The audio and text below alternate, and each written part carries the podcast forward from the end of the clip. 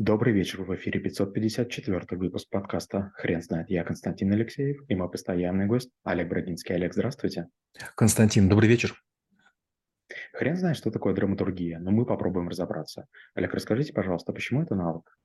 Драматургия– это способ построения некоторых сочинений, пьес, а, выступлений и презентаций. И раньше драматургией занимались, понятно, люди, которые владели театрами или делали постановки, может быть, уличные представления. Сегодня очень часто от того, как выступают руководители или идеологи стартапов, зависит, поверят в них или не поверят.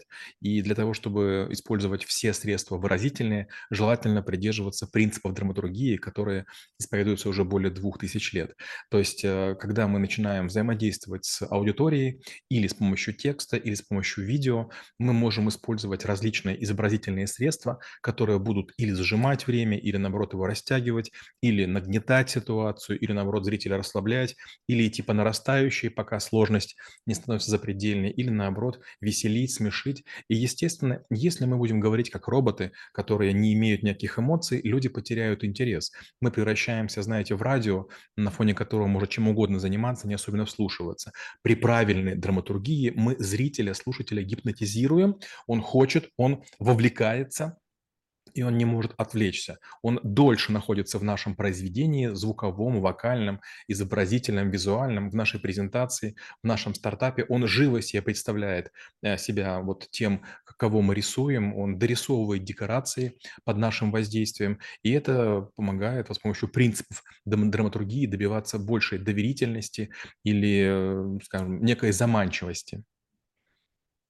Олег, можно я попрошу вас обратиться немного к истории и рассказать нам, а, в какой а, период времени человечество начало понимать, что просто излагание какого-либо, какого-либо текста– это скучно, и нужно а, его окрашивать такими приемами и методами, как драматургия?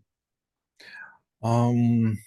Драматургия, она возникла тогда, когда мы захотели, чтобы люди увлекались нашими представлениями, и тут было две истории.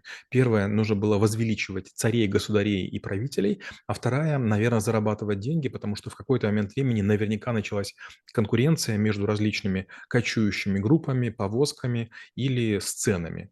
И для того, чтобы вот зрители острее ощущали происходящее на сцене, э, было перепробовано гигантское количество всего. Использовали настоящий дождь, использовали а, настоящий огонь, настоящую кровь, настоящие крики боли. Но в конце концов стало понятно, что есть механизмы притворства, которые имитируют любые страсти или эмоции не хуже, чем а, реальность. Я даже как-то рассказ читал фантастический, где люди дошли до такого состояния, когда главных героев, которые участвовали в фильмах, начали прям калечить, избивать, уничтожать, а потом их воскрешать, чтобы они могли сниматься дальше в фильмах. И вот там был такой интересный эпизод, один из героев говорит, я каждый раз понимаю, что с одной стороны боль ужасна, а с другой стороны нужно перетерпеть, я получу кучу денег. Но я уже в очередной раз боюсь выходить на сцену, участвовать в батальных каких-то ситуациях, потому что боль, она уже нестерпима. Олег, расскажите, пожалуйста, а, какие части рассказа, какие части приемов в вашем выступлении должны звучать вместе с драматургией? Без чего драматургия не может быть полезна? Ну, в первую очередь надо понимать такой, такой термин, как единство времени и места, который, по-моему, придумал в своей поэтике Аристотель. Он говорил о том, что мы должны достоверно адресовать человека, чтобы он мог перенестись в то пространство, в котором мы находимся. У нас мало есть способов, машины времени нет, но с помощью драматургии мы можем себя почувствовать и средневековыми рыцарями, и кромальольцами, которые мерзнут возле костра в какой-то Денисовой пещере, и, например, э, людьми из будущего, которые передвигаются по Сатурну в то время, когда там идет алмазный дождь. И вот э, если мы достоверно показываем, а, где что происходит, и э, мы используем соразмерность, э, людей не сильно утомляем. С одной стороны есть развлечение, с другой стороны есть обучение, с третьей есть новизна, есть переживание, есть драма, есть арка персонажа. Люди смогут за нами следить и наблюдать. Знаете, вот все время есть такое, такая проблема. Вот кинотеатры говорят, мы хотим как можно более короткие фильмы, тогда будет быстрее ротация. Но такие режиссеры, как, скажем, тоже Стивен Спилберг со своим «Аватаром вторым», он сделал трехчасовую драму и говорит, ничего страшного, если люди выйдут даже в туалет. То есть как бы фильм рассчитан на то, что там такая накладка идет, что ничего ты не пропустишь. И вот странная история, вопрос, что нам нужно? Мы хотим, чтобы люди часами находились в полукоме, просматривая сериал или фильм, или наоборот, для того, чтобы они там часик-полтора отдохнули и пошли дальше. Получается, что есть некоторые вещи, которые дозволены дозволены в драматургии, которые не, не дозволены. Вот все, что считается достоверным, все, что является действенным, все, что происходит вот э, разумно, объяснимо и понятно, имеет смысл быть. И наоборот, если мы начинаем действовать как-то, э, переносим людей в какое-то очень страшное, жуткое, мрачное прошлое, если мы помещаем их, не знаю, там, в, в виртуальные камеры пыток, если мы им подаем какие-то жуткие истории там, массовых боин, людям будет некомфортно. То есть драмой многое называется весьма условно. Многие жизненные события гораздо жестче, чем драма, которая используется в театре или в кино.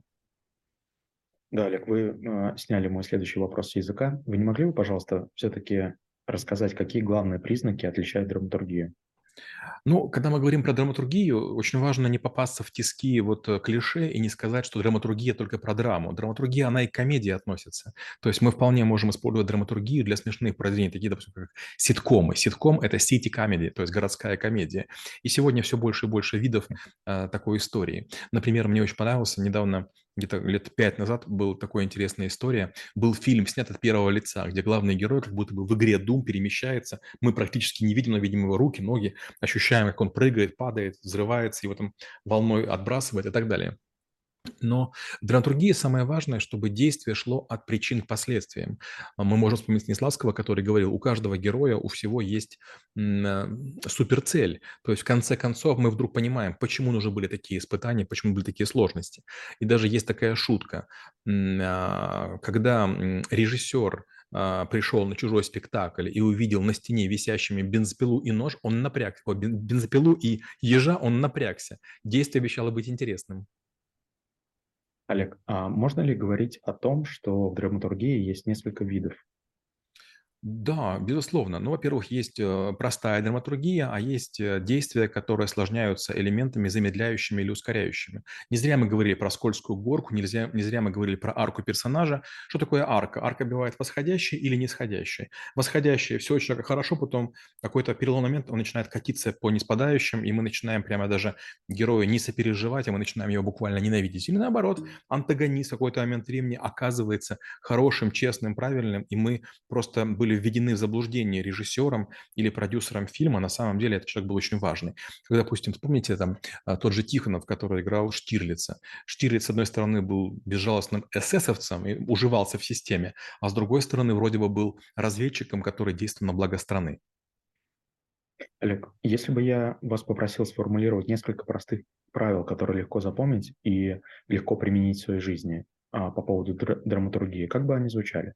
Ну, первое, я бы сказал, не, не драматизировать, потому что, знаете, вот есть люди, которые говорят тектонические сдвиги, да, там, планетарный, планетарный раздрай. Мы очень маленькие, есть очень хорошие ролики, которые показывают наше место во Вселенной. Вот, вот человек, вот его дом, вот его район, вот его страна, вот его планета, вот Млечный Путь, вот как бы Вселенная, и мы там вообще не видны. Но стоит ли суетиться? Есть такой демотиватор, на котором дважды нарисована Земля без всяких изменений. И написано «Земля до того выпускали свое мнение, и Земля после такого». Или там космос, планета, Вселенная, мироздание. Поэтому главный говорю, принцип, я сказал, это не драматизировать в смысле такого вот э, масштаба. Что бы ни случилось, это уже было, и э, как бы утверждать, что мы единственные, уникальные и такие вот э, прям особо какие-то обделенные вниманием, заботой или наоборот обласканные, ну, наверное, не стоит. Второе, это надо соблюдать принцип э, соразмерности и умеренности. То есть надо играть свою роль очень постоянно. Если мы сегодня играем вольта, а завтра играем шута, это будет более чем странно. Или сегодня мы скромняшка, завтра проститутка, там, шалава, а потом опять такая целомудренная дева, ну, там, монашка. Это будет непонятно. Олег, очень интересно узнать а, про тот момент, когда вы поняли, что драматургия – это отдельный навык. А, Смотрите, вот, э, когда я, читал разные произведения, я ведь много читаю, я как-то вот неосознанно делил их на на хорошие и плохие, и слово "драматургия" никоим образом не звучало в моей голове. Но когда у меня была необходимость защищать первый бизнес-план, я впервые слово "драматургия" услышал, потому что американцы, которые там собирались покупать, white papers некоторого моего изобретения, некоторых моих алгоритмов, они сказали: "Не, ну так так не работает. Как бы мы хотим тебя купить, но ты нам не оставляешь шансов. Ты рассказываешь всё чересчур, а, спокойно, чересчур линейно, и кажется, что в этом ничего нет. Добавь немножко драматургии, добавь немножко специй". И я не знаю, не уверен, что у меня это получилось, но, наверно, к счастью, и американцы были такие терпеливые, и я в какой-то момент понял, что нужно рассказывать, может быть, там иначе, подробнее. И вдруг оказалось, что такие после 86 шести версий, а, значит, мои документы были куплены, я там перестал в деньгах нуждаться. Я подумал: "Как интересно, а вот если бы я всё это знал с самого первого дня, с самого начала". Вторая история была такая. Я пока учился в Киевском политехе, за время учебы и аспирантуры написал 310 статей. Это была практически 1 статья в неделю, и очень многие педагоги, а, надо мной даже посмеивались, издевались и говорили: "Брагинский, ну, типа, так быстро писать нельзя". Но в какой-то момент времени я начал писать научно-популярные, ам, какие-то такие статьи и выступать на конференциях, и я начал чувствовать, что я проигрываю. То есть я такой очень простой, линейный, такой весь пикселизованный выхожу, говорю корявым языком, излагаю какие-то такие тезисные вещи, которые не связаны, как будто бы всем предлагаю съесть, а, блюдо из рыбьих скелетов. И оно не работает. И были люди, которые, как мне казалось, нет не несут никакой научной ни никакой не делали исследований, но очень красиво разговаривали.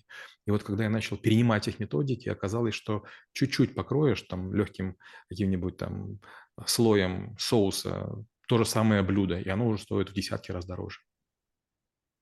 Олег, спасибо. Теперь на вопрос, что такое дра драматургия, будет трудно ответить. Хрен знает.